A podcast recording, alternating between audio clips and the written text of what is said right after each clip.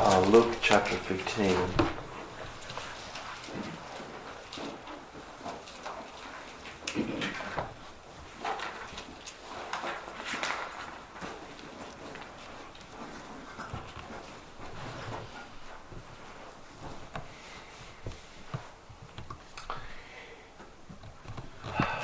I remember the sermons we brought here last year.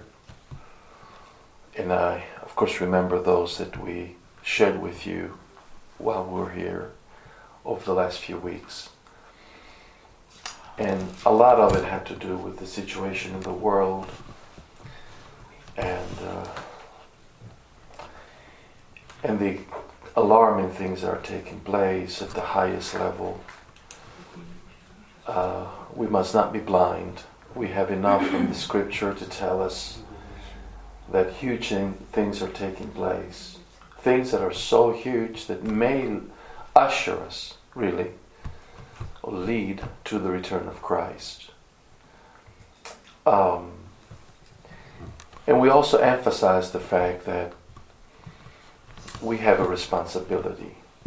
We can only we can not only be looking at what is happening in the world. We must be concerned and we must be uh, actively involved in contrasting evil in all its worst forms uh, as it attacks and destroys humanity, but especially spreading the gospel so that other people may be saved. We have a responsibility individually we have a responsibility collectively as a church, local church, and we have a responsibility uh, ecclesiologically. we need to cultivate uh, a greater amount of inner church fellowship because we cannot do this on our own. Uh, some of our churches are smaller, some are bigger. But that's not the point. None of us is sufficient for the for what is confronting us, especially these days. As I was sharing with the pastors uh, a few days ago, I think Brother Glenn was there. We might do a lot more strategy than we have been doing. We do not do strategy. Each one of us, you know, battles on his own, even churches wise. But we are in a battle, we are in a war, and in a war, strategy has a very important place. It's a determining factor. And those who are commander in chiefs or the generals or the officers, they need to gather under a tent with their map, you know, before their eyes and think, what's the enemy trying to do? How are we to counter that? What are we to do? And I, I don't think we're doing that. Um, and so, in no way I'm, I'm saying that, you know, we just need to be still because the Lord will take care of everything. You know, He's sovereign. that idea of sovereignty that takes away our responsibility is a corruption of the teaching of the Word of God. We have full responsibility of everything that we are to do uh, not out of our own strength, because we're not able to do anything, but drawing strength and grace from God. Um, and so there must be a balance in this. But now, when it comes down to it, however, we know that ultimately this is not our battle. We are in it. We are part of the Lord's army. But it's not our battle, it's His battle. And we are not able ourselves to contrast what's happening. We're not able to effect uh, the events that will determine the course of this world. We cannot even affect the course of events of somebody's life, change you know the destiny of people. Uh, we cannot even affect our own life. It all comes from God. Um, and so there must be a place of rest. Uh, we must be actively involved in praying, thinking, strategizing, working, printing, preaching, everything that we can do, we must be laborers. Uh, Paul does compare the work of a pastor to the works of an oxen uh, in the scripture. so it gives you a picture of the hard labor that must be carried on. I'm not sure how many pastors we have anymore with that kind of fiber. But in today's pastors, they all dress well. They, they all have their suits and ties, you know, and plenty of money, it seems to me. But we have perhaps few laborers. Few laborers. Um, we must reduce salaries. perhaps cut them in half, at least. And even in missionaries, missionaries are overly paid. And uh, to my understanding, understanding, but I won't go into that. Um, but this parable is so important because ultimately, ultimately, it reminds us that God has an interest in saving individuals. Individuals. So we must be sure, we must be sure, says Peter, that we are among God's people individually, personally. Because it was yesterday, we were young. And tomorrow we won't be here anymore. And eternity lasts forever. So we must be sure that we are part of God's people. And we must be sure that we evangelize in such a way as to reach, individuals. Not just the mass, the mass, but individuals, individuals. Individuals must see Christ in our life. Individuals must hear the gospel from our lips, but also living it out in our life. And, uh, and we must have that individual concern. We cannot reach all the individuals in the world, but we are called to reach those that are, that are near us, our neighbor, those who are near us. Um, and so this parable is so indicative of that because um, in Luke 15, actually, we have three parables. And all of them emphasize this individual aspect. It says the Lord, as he tells the parable, what of a man having a hundred sheep, if he loses one of them, does not leave the 99 in the wilderness and go after the one which is lost until he finds it. So the concern for the individual, for the single person.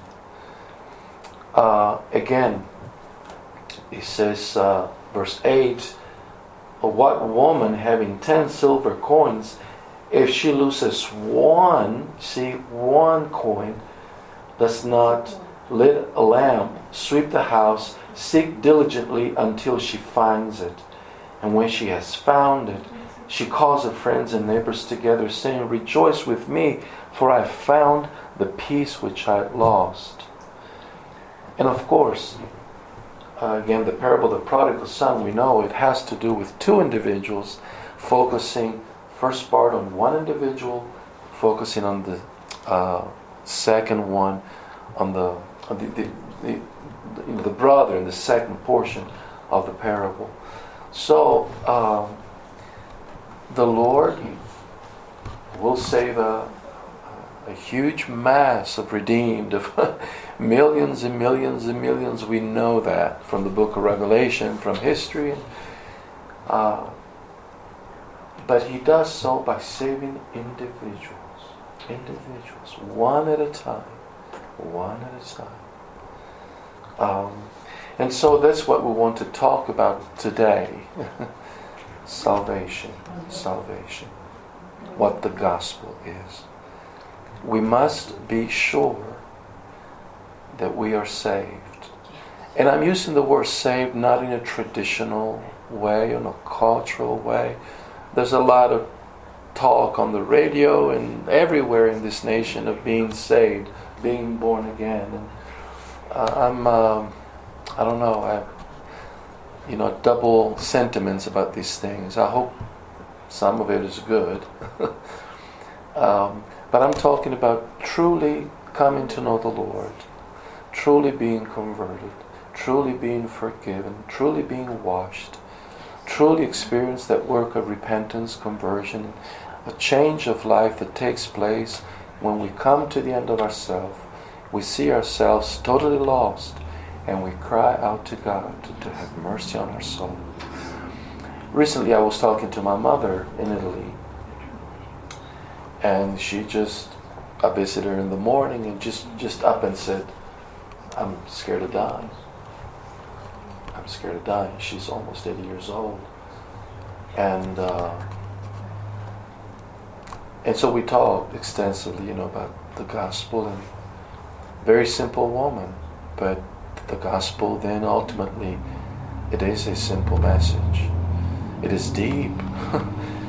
it may be the most it, it may be explained in very complex thoughts and ideas and truths, but when it boils down to it, it's just a sinner broken that comes to God asking for forgiveness with a truly repentant heart. Um, and so one thing I told her, Mama, make sure you don't die without God's protection over you. Don't die without God's protection. Uh, and so I said, I can't, I don't want to lead you in any prayer. It's, it's between you and God. But don't die without God's forgiveness. Let us so look over this passage. We'll be focusing especially on the parable of the prodigal son, but I would like to uh, say a few things at the very beginning because what we read in Luke chapter 15, verse 1 is this Then all tax collectors and the sinners drew near to him to hear him. Now, this uh, beginning is, is a very, very telling. It tells us that we are to locate this episode at the beginning of Jesus' message. Because a time will come where not many sinners will continue to hear him. Not many crowds will continue to follow him. That happened at the beginning. There was this sensation, Jesus. and crowds went everywhere to hear him. They said he practiced miracles. They said he could heal the sick and heal the blind and, and make the crippled to walk and, and even raise people from the dead. And, but he also spoke words of life words, words that were never oh, uh, heard before. And so, great crowds we read, especially in the beginning chapters, would flock coming to hear him. But then after a while, they begin to shrink and shrink, shrink. And if we read in Genesis, in John chapter six, there was a watershed uh, of of the Lord's ministry because a massive um, thousands of his disciples just left him. What you're talking about is too hard for us. You're asking too much. You, you can't be the bread of life for us. You know, you're just a human being, and you cannot ask us to have that kind of faith that you are our all in all. No, and uh, and so we are so to locate this episode in the moment where great crowds would gather to hear him. But it is surprising because here it doesn't say just great crowds drew near, but tax collectors and sinners drew near. There's a special emphasis there. Uh, these were the people that were not religious that were not moral, that were not upright. None of these were the very opposite. These were the immoral, these were the atheist, these were the lost and undone and irrecuperable. You, you cannot you cannot see redemption. There was no hope of redemption for, for them. They were beyond recovery in the eyes of many. But these especially drew near him.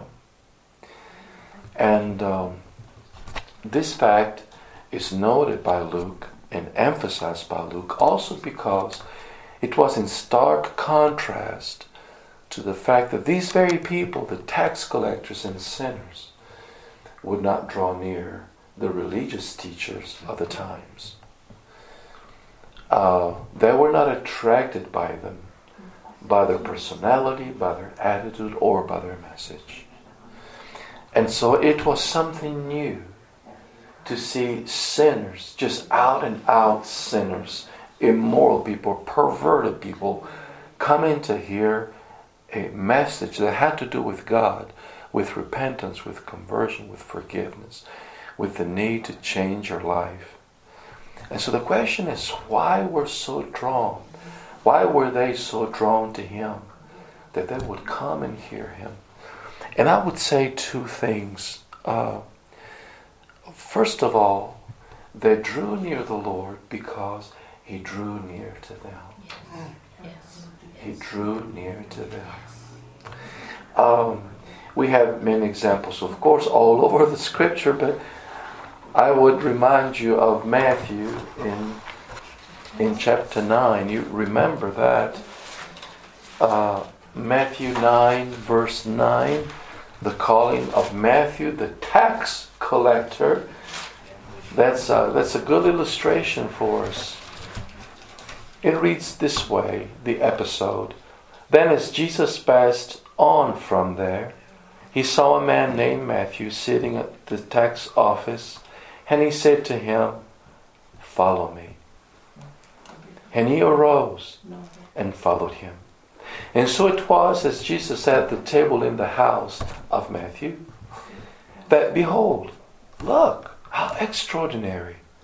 Many tax collectors and sinners came and sat down with him and his disciples. This sounds very much like what we were just reading. They came to hear him. But why did they come? Because he called tax. He went towards Matthew and he called Matthew to himself.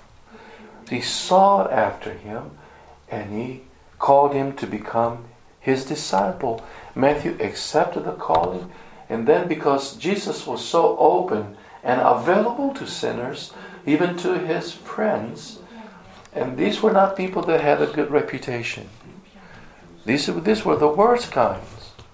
The uh, opportunists, um, of the opportunists, you know, using their political position and social position to tax people to death, you know, drawing their blood while at the same time serving the Romans that had taken over, uh, you know, uh, Palestine at the time.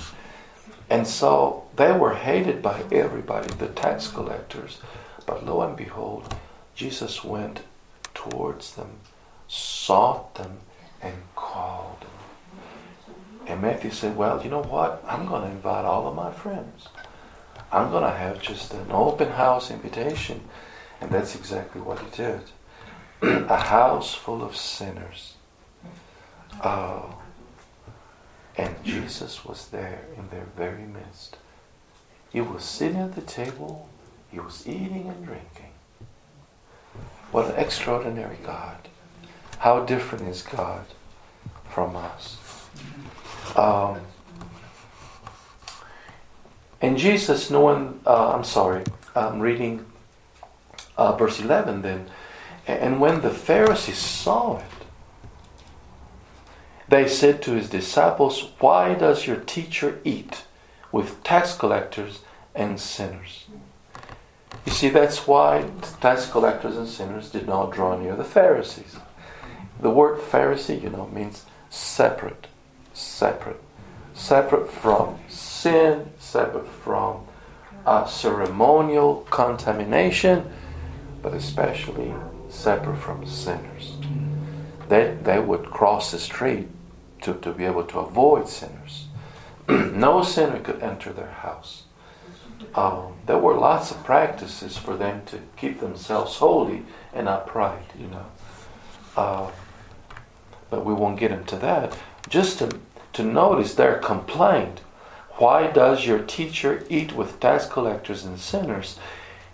But when Jesus heard that, he himself said to them, they had asked his disciples, but Jesus answers their question. Those who are well, like you, have no need of a physician, do they? But those who are sick, like these, they need a physician. But go and learn what this means. I desire mercy, not sacrifice. You're so wrapped up in all your ceremonies. And you think religion is all about ceremonies. But religion is not about ceremonies, it's about mercy. It's about mercy. If you tasted mercy, you will have and must have mercy for others. Those who are well, we know that nobody's well, but some people think they're well. He says, so it was like it was saying, those who are well, like you, have no need of a physician, do they? But those who are sick do need a physician. That's why I'm here, because of their need. Their need. But go and learn what this means. Is our mercy, not sacrifice. For I did not come to call the righteous like you, but sinners just like these to repentance. I think that's exactly what he intended to say. And he was not being sarcastic, he was being so truthful. And those who had ears to hear heard, those who didn't, did not. But you see this attitude, this attitude towards sinners, and that's exactly why they responded to him. That's the main reason why they responded to him, because he went towards them. He went towards them. And that shows us that our attitude must not be one of passivity. You know, with our neighbors, with our friends, and with the people in general. We would not be passively waiting for God's elect to come to us. no, no. God sends us. He always has the initiative, and He manifests His initiative through us. So we must be initiators. Otherwise, we act contrarily to the sovereign grace we profess to believe. it's strange, isn't it? so much talking about God taking the initiative, and then we're passive. now, that's a contradiction. If we believe the initiatives of God, then how does He do that? Well, because He sends His people forward. You know, that missionary heart, all these missionaries that went everywhere throughout history, unstoppable in the worst of circumstances, much worse than us today. Read the biographies of the 1700s, the 1800s, and even earlier, you know, last century. Uh, no comparison. You know, I can catch a flight and come here every year. Uh, and it's not all that astronomically expensive, but back then they took six months to cross the ocean, to, to cross the ocean, to be able to come here once in their, their lifetime. And so no no passivity we see in him. There should be no passivity in us. Um, but secondly, let us return to. Um, oh, secondly, let me notice this, however. See that word in Matthew 9. That last little word there. I did not come to call righteous, but sinners to repentance. To repentance. So you see this perfect uh, balance. Here is God who seeks after the lost. He takes the initiative. Uh, he goes after them. He seeks after them. And, and he does it with open arms, saying, Here I am. Follow me. Come to me. Follow me. But the message is one of repentance. It is not just a God who just a, this old you know, Santa Claus type of God who he will embraces everybody. He forgives them no matter what you do. His arms are always open. His door is always open. And no, no. This is, is a very gracious God, more gracious than we could ever imagine, because He gave Himself for us ultimately. But He do, does ask for repentance, ravvedimento, ravvedimento. If we preach grace without repentance, then grace is no longer grace. If we teach repentance without grace, it becomes penance and is no longer repentance. So the, the, the balance is just what we see in our Lord.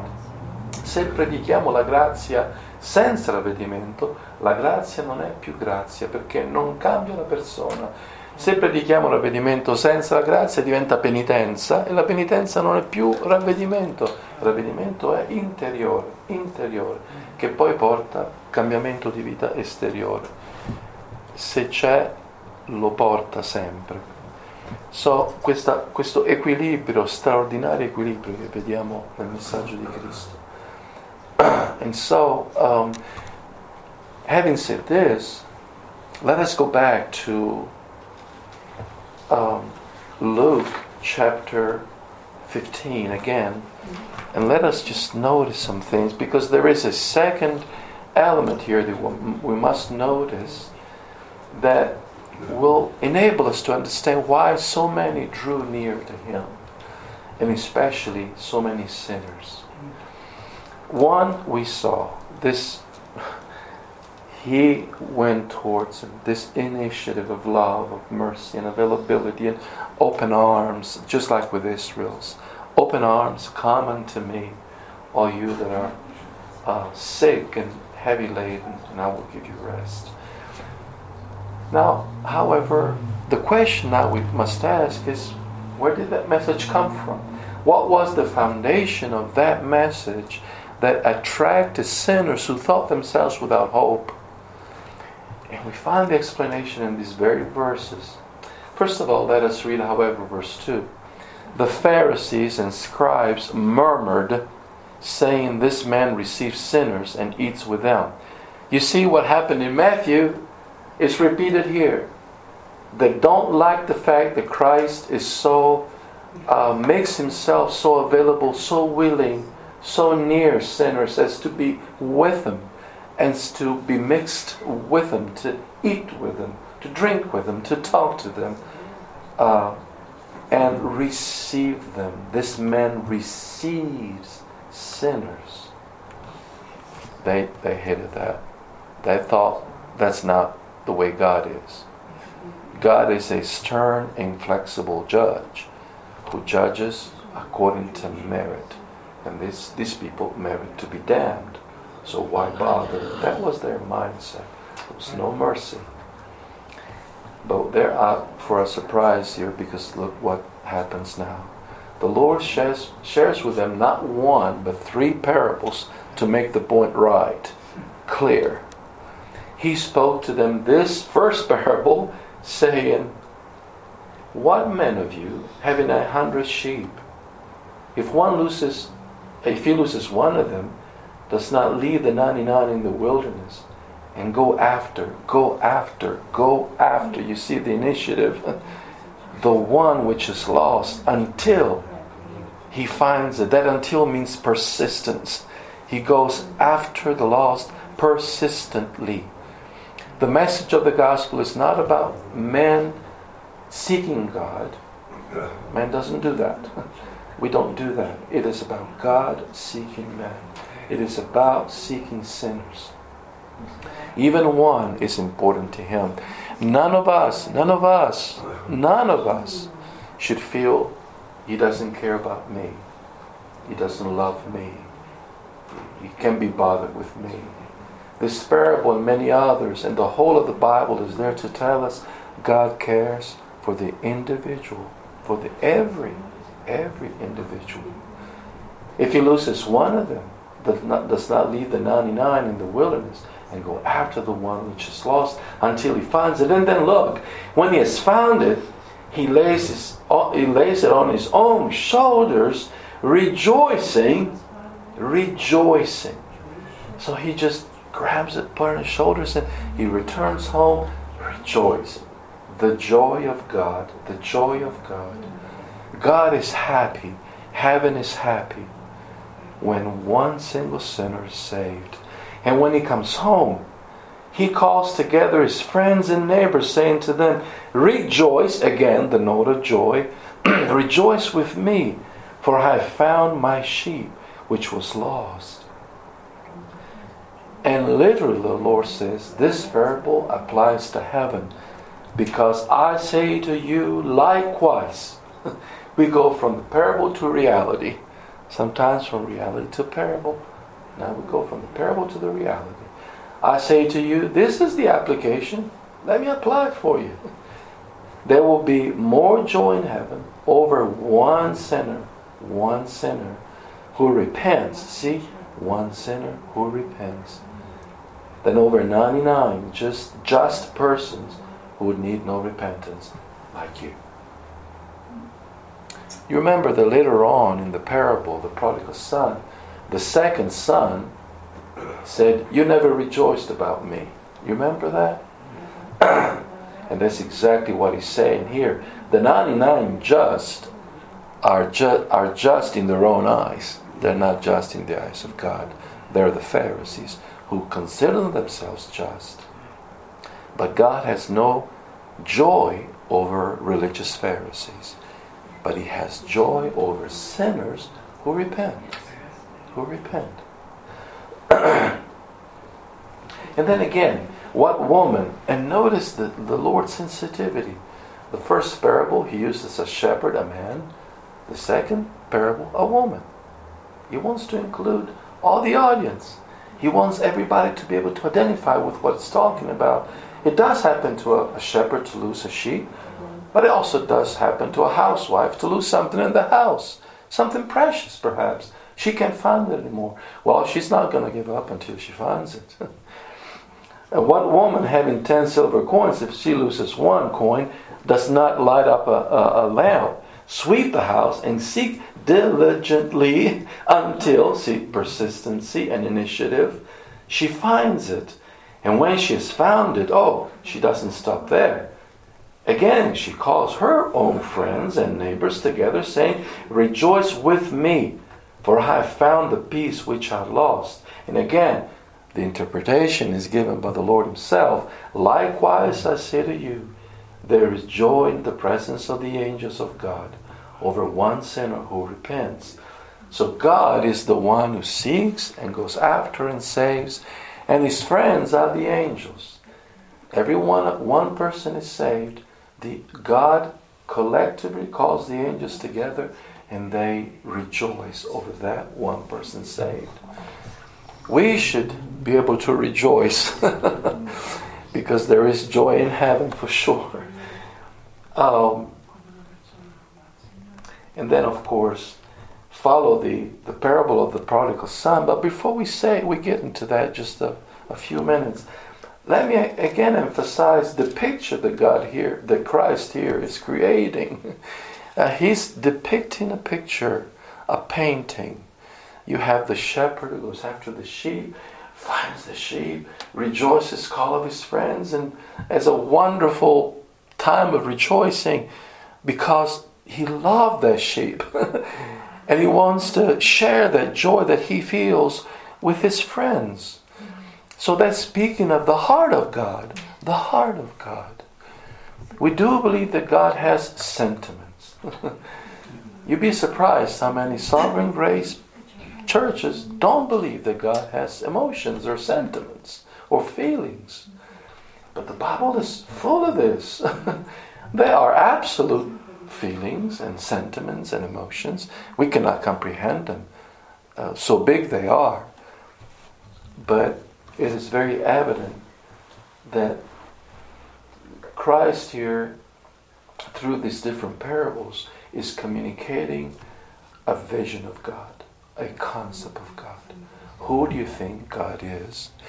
And as we begin to work this in our mind, we can see the ultimate problems of the Pharisee was a wrong concept of God. Stern, inflexible, and he judged according to merit. Christ said, God is not that way. God is not that way. He's a heavenly Father. He loves mankind. He seeks after the laws.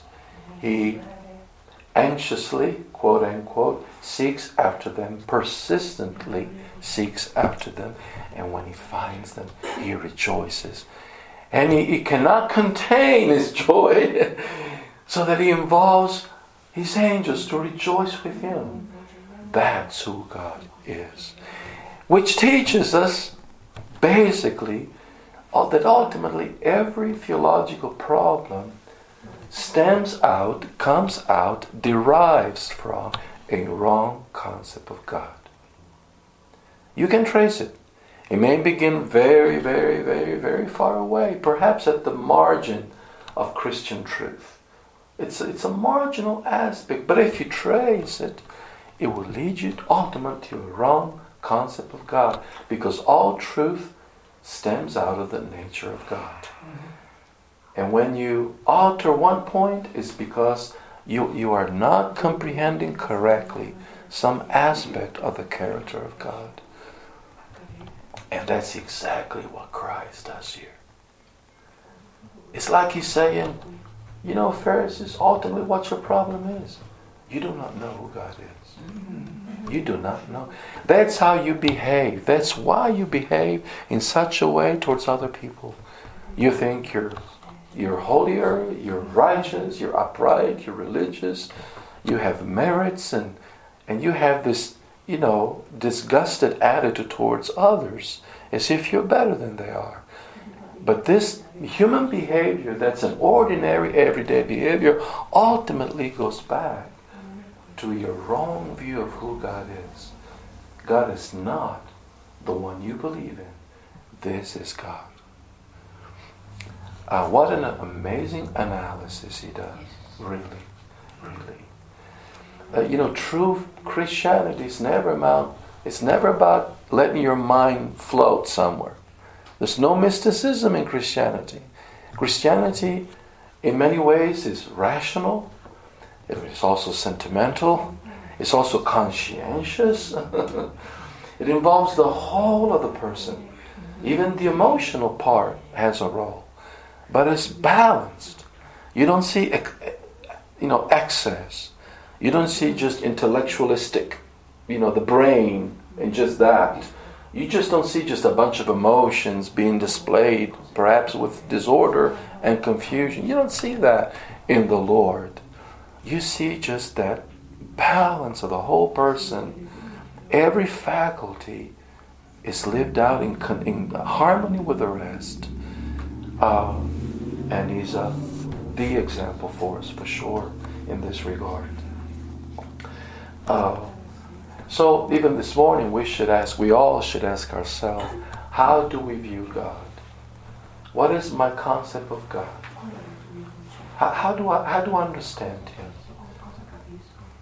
Uh, if I'm only terrified and scared of God and afraid of Him, it is because we don't see the mercy and the grace and the goodness that God wants us to see. If on the hand we see God who's just a big Babbo Natale, you know, that forgives everybody, that we're not seeing the justice of God and the holiness of God and the righteousness of God. And so, balance, balance. Nothing is more important in life than to have a proper understanding of who God is. From that derives everything, everything. And now, for our last few minutes, let, us, let us look at the parable of the prodigal son. Verse 11 A certain man had two sons. And the younger of them said to his father, Father, give me the portion of goods that falls to me. So the father divided to them his uh, livelihood. And let us stop there for a moment. Um, there's a father and there's two sons. Well, we should immediately try to understand who they represent. Who do they represent? We know somewhat the story. There's a, a son who uh, leaves the father and lives a very corrupted life, wasting away all his inheritance. The other remains in the proximity of the father, but his heart is far away from the father. So much so that when the prodigal son finally comes back, returns, he is fully embraced by, the fa- by his father again, but not by his brother, who complains. Like, let, us look at uh, uh, um, verse 25 Now his older brother was in the field, and as he came and drew near to the house, he heard music and dancing. So he called one of his servants and asked what these things meant. What's going on? And he said to him, Your brother has come. And because he's received his safe, uh, received him safe and sound, your father has killed and the fatted calf. But the brother was angry and would not go in. You see, two different attitudes. Two different attitudes. So if we should ultimately ask, who do these you know, figures represent? The answer is very easy. Uh, these two sons, the father represents Christ. And the two sons represent the two categories that are described in chapter 15, verse 1 and 2. On the one hand, you have the tax collectors and the sinners who are returning to Christ to some extent, and they are welcomed by Christ, received by Christ.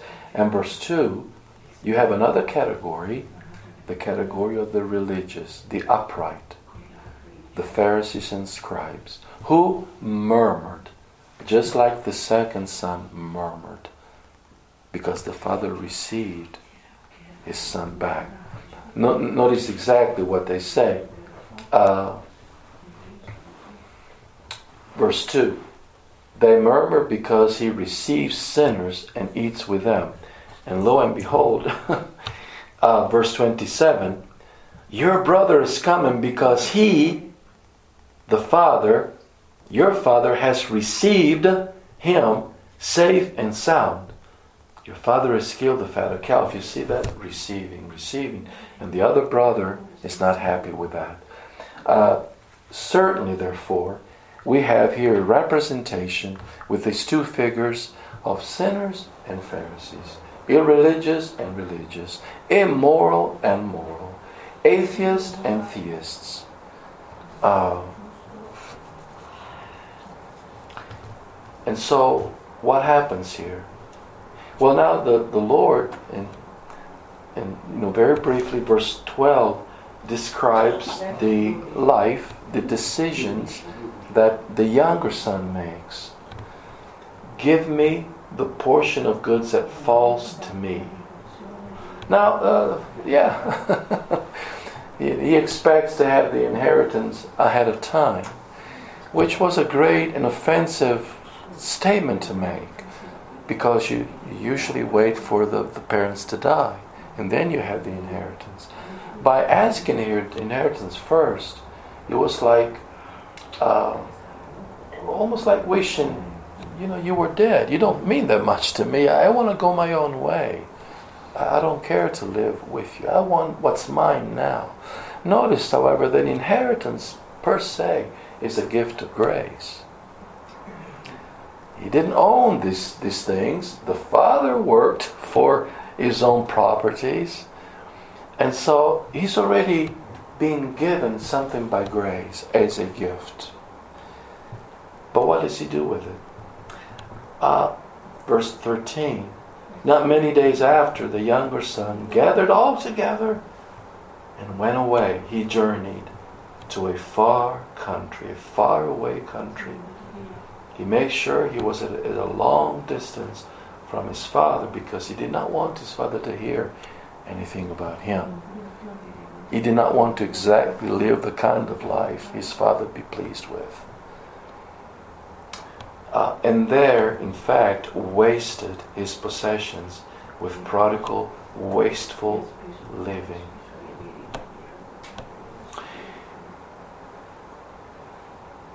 From then on, when he spent it all, he had no, you know, nothing else in his pocket. He begins to go down. One thing that should strike us here is the fact that the Lord keeps himself general. He, he says that he wasted his possessions with prodigal living. He doesn't enter into any detail. How did he waste everything? What sort of life did he live? In fact, The other son, when he complained about his brother, look what he said. Uh, we're talking about the end of the parable. Uh, he said, uh, verse 30, As soon as this son of yours came, who has devoured your, your livelihood with harlots, you killed the fatted cow for you. You don't make any sense, Father. Why are you being so merciful when he's wasted everything you've given him with prostitutes? See, that's a detail. Does he know that's exactly what happened? No, he doesn't. He doesn't know how all this livelihood was wasted, but he supposes was with prostitutes, but he, he doesn't know. But Jesus, who knew, doesn't say it. And, and the question should ask why does the Lord not elaborate here? why does he not enter into details? Was it through prostitute? Was, was it gambling? Was it just uh, expensive, luxurious living? What, how did he spend everything? The Lord doesn't say. And there are two reasons why I believe he doesn't say. First of all, because the more detail he would give, the less his audience will be able to identify with the Son. Eh, the way he's describing this is so generic that I think every one of us could see himself as a prodigal son. You know, we all been given by grace goodness in life. Life, health, family, opportunity, lots of goodies of all sorts and kinds. What have we done with this? What have we done with all the good things God has given us? So far, we and we can all say, "Well, I wasted it all. I lived it all in a wrong way, without acknowledging God, without loving God, without believing God, without serving God." So far, we can all identify. And that's why the Lord does not go into detail. Every one of us here, even in this room, can say, I have been a prodigal son. I know I have been a prodigal son. And I'm sure that every one of you can say, in all honesty, we all wasted our life up to a certain point until He found us. But secondly, I think He's not going into details because he, again, he wants, he wants us to understand the most essential point. Earlier, we noticed how the most essential point was the character of God. Understanding who God is, because that makes all the difference. But here at this point, he wants us to understand the basic issue, the basic reason why human life is wasted and lost and condemned. What's, what is it that ultimately will condemn a human being? Is because he's rejected God. He's rejected God. It really does not matter ultimately the kind of life that he lives. You may be uh, a firefighter, you may be a, a, banker, you may be a housewife, you can be uh, a sportsman, you can be professional in many different ways and vocations of all sorts, but it does not matter. What matters is that with what God has given you, your life and all your opportunities and all your goods, you have wasted them because you've not known God in your life. That's ultimately what will damn you, what will condemn you. Then God one day will enter into the specifics but the singular point is just that one there. And the Lord wants us to understand it is the point in which he broke with his Father. The, the breaking with God, the rejection of God, the running away from God. That's what will ultimately condemn any human being. And then, of course, and when he had, uh, not many days after the youngster gathered all together, journeyed to a far country, and there wasted his possessions in prodigal living. And when he had spent all, there arose a severe famine in the land, and he began to be in want. Then he went and joined himself to a citizens of that country, and sent him into the fields to, to feed swine, and he would gladly have filled his stomach with the pods that the swine ate, but no one gave him anything. The world is not enough. Friends are not going to be enough. So there is a point of crisis. We can try to postpone the crisis with different resources, but the crisis will come. Some people postpone it till the last breath. last breath. And they, they're lost forever. But crisis will come. Crisis will come. Verse 17 And when he came to himself, he said, How many of my father's hired servants have been enough and to spare, and I perish with hunger? And I will rise and go to my father and will say to him, Father.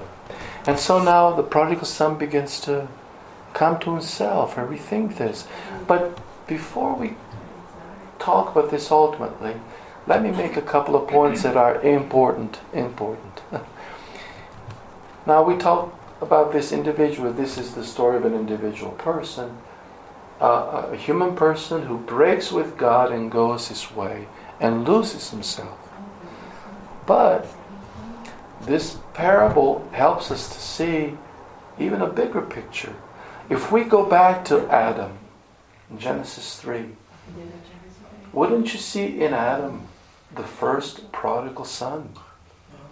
Adam and Eve, who broke from God and went their way. And Adam and Eve represents all humanity. So really all humanity I would say the history of all humanity can be understood in the terms that we find in the parable of the prodigal son. In the very beginning, humanity broke away from God and went its way. And if you study history in that light, it is the history of a lost humanity. L'intera storia dell'umanità può essere capita secondo il principio che leggiamo nella parabola del figlio prodigo, di un'umanità che rompe il rapporto con Dio e vuole fare il suo, il suo percorso collettivamente. Se studiamo la storia dell'umanità in questi termini, tutto si illumina, comprendiamo perché le guerre, perché gli imperi, perché la violenza, perché la schiavitù, lo sfruttamento, il sangue. Poi la grazia di Dio comunque è stata presente, il Signore ha continuato a benedirci nonostante tutto il nostro orrore, ma la storia dell'umanità la possiamo ritrovare anche nella storia del figlio prodigo. Quindi possiamo leggerla individualmente e collettivamente come chiave di lettura interpretativa di tutta la storia umana. Tutta la storia umana. Allow me just a few Italian words, if you would. uh, anche per quanto riguarda la storia della nostra civiltà moderna. La nostra civiltà moderna inizia, possiamo dire, verso la metà del Seicento. La famosa dichiarazione di Cartesio, io penso, quindi sono, io penso, significava, secondo il suo metodo di analisi, posso mettere in dubbio tutto, anche Dio, ma non posso mettere in dubbio me stesso perché io esisto. E come so che esisto? Perché penso. Quindi l'uomo inteso come essere razionale partiva da se stesso e partendo da se stesso, l'unico indubitabile, poteva mettere in dubbio tutto il resto, anche Dio e tutto il resto. L'inizio della modernità è quella. Poi il Settecento il razionalismo che prende piede da Cartesio e si costruisce una società scientifica, uh, tecnica, tecnologica, elettrica, computerizzata e arriviamo ai nostri giorni, ma un'umanità decadente spiritualmente, moralmente decadente, che sta andando verso l'abisso. Però di nuovo parte tutto con il distacco, il distacco da Dio, distacco, distacco adamico come storia dell'intera umanità e anche distacco storico se noi analizziamo la storia della nostra civiltà in questi termini. Tutto si illumina, tutto si illumina. Quando inizia il distacco sono, sono tutti molto contenti, l'umanità, grandi prospettive, grande sviluppo, progresso, scienza, benessere. Questi erano i sogni, no? Questi erano i sogni anche del Novecento, inizio Novecento.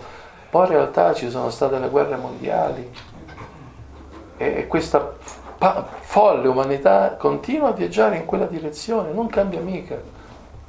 E allora ecco che noi possiamo capire Tramite la Bibbia, il Vangelo, possiamo capire la realtà che viviamo oggi e aiutare i nostri ragazzi a capirla in questi termini, secondo la scrittura, che è fondamentale.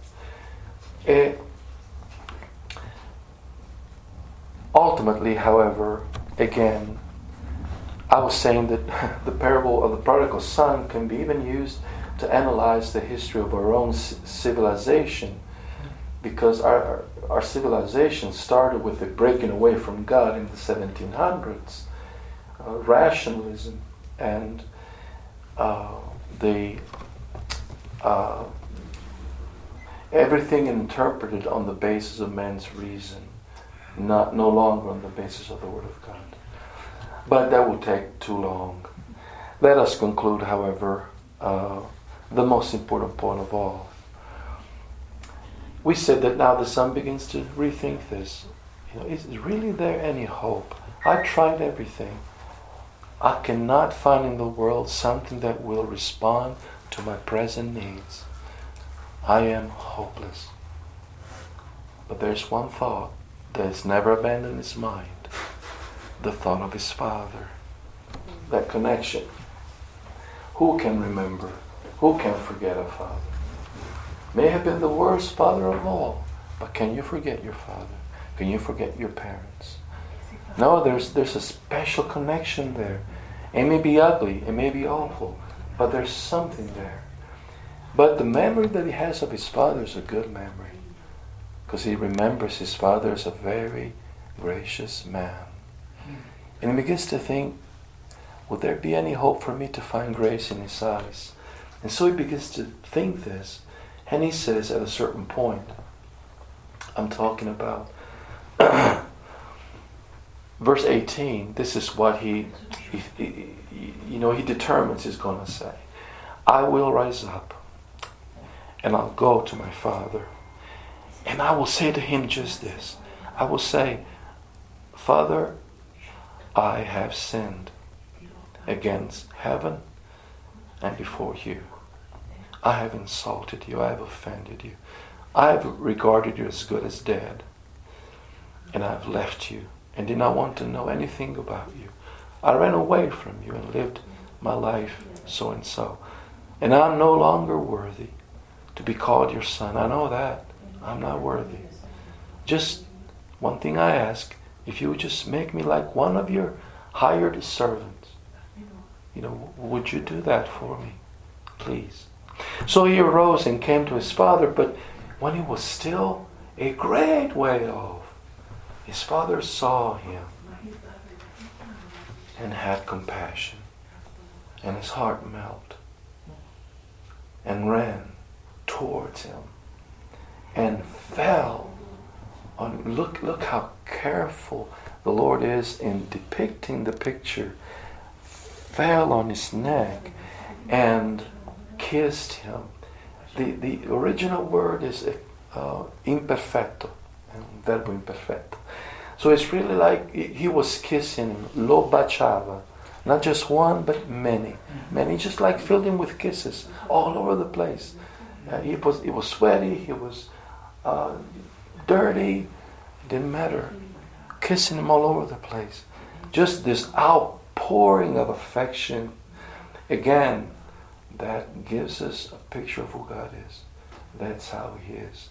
That's how He is when we return to Him. And how grateful I am. How grateful we are. We should be. Um, and and the son said to him, the, the son sort of, Father, let me say this to you. I want to say this to you. And he said, Father, I, I've sinned. Uh, uh, against heaven and in your sight, and I'm no longer worthy to be your son. And, and while he was still speaking, because he had prepared all of his speech, you know, and it was it was sincere. But he wanted to say it all, the whole prayer, you know, the prayer of conversion. But the father, that but said means that the father interrupted him. The, the, the father interrupted him. It's like, you know, I can see your heart. I can see your heart. You don't need to say every the, the, the right words. I can see your heart. The father said to his servants, Bring out the best robe and put it on him, and put a ring on his hand and sandals on his feet, and bring here the fattest calf and kill it, and let us eat and be happy and be merry. The, the note of joy that we found in the other two parables is repeated here. This too he calls all of his servants and rejoices. Why? Because this my son was dead and is alive again. He was lost and is found, and they began to be merry.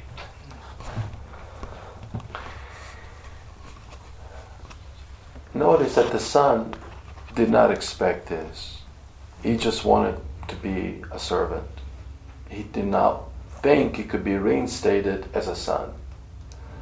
Uh, that's not that was beyond his imagination because he knew he had lost all the goods he had been first granted freely by the father. The father was in no uh, you know, constrained to give him anything uh, before he died. So all that was given to him was pure grace, and he wasted everything. And he knows that he has no claim, he has no right. But the Father wants to restate him as his son with full honor. And lo and behold, you know, the person who had just rags on, now he wears the most beautiful robe. He was barefooted, now he has sandals. He certainly had no jewelry on him, now he has a beautiful ring of sonship. And that's grace. That's grace. Um, if you ask, why did the Father forgive him after all the sons has done? There can only be two questions. For God so loved the world that he gave his only begotten Son. This is sheer love. There's nothing else that can explain this, just the love of God. Again, the heart of God, the mercy of God. But we must not forget the fact that uh, evil demands punishment, deserves punishment. And so the evil that was done must be paid. And the reason why the Father now is so willing and does, in fact, forgive his son, erasing in one instant all the evil that he's ever done, is because somebody else, the very person who's telling the parable, would one day give his own life.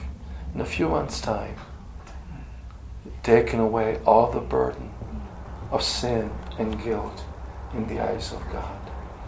All sin was paid for by the Lord. Uh, I will conclude by reminding you of that one scripture that the Lord Himself gave in Matthew 20 28. The Son of Man has not come to be served, but to serve and give His life as a ransom for many. So, the giving of His life is the price that is necessary to be forgiven, to be justified, to be, to be purified of all of our guilt. Um, and the greatest question that even us in Italy, with all the religion, and that we must ask, ask is this Has Christ paid all the price that was necessary to be paid? Did he pay it all? All the judgment, all the wrath, all the condemnation? Or, or is there something we must do to earn forgiveness, to buy this love? And the simple answer is absolutely not. because his life, his death, was the payment for sin.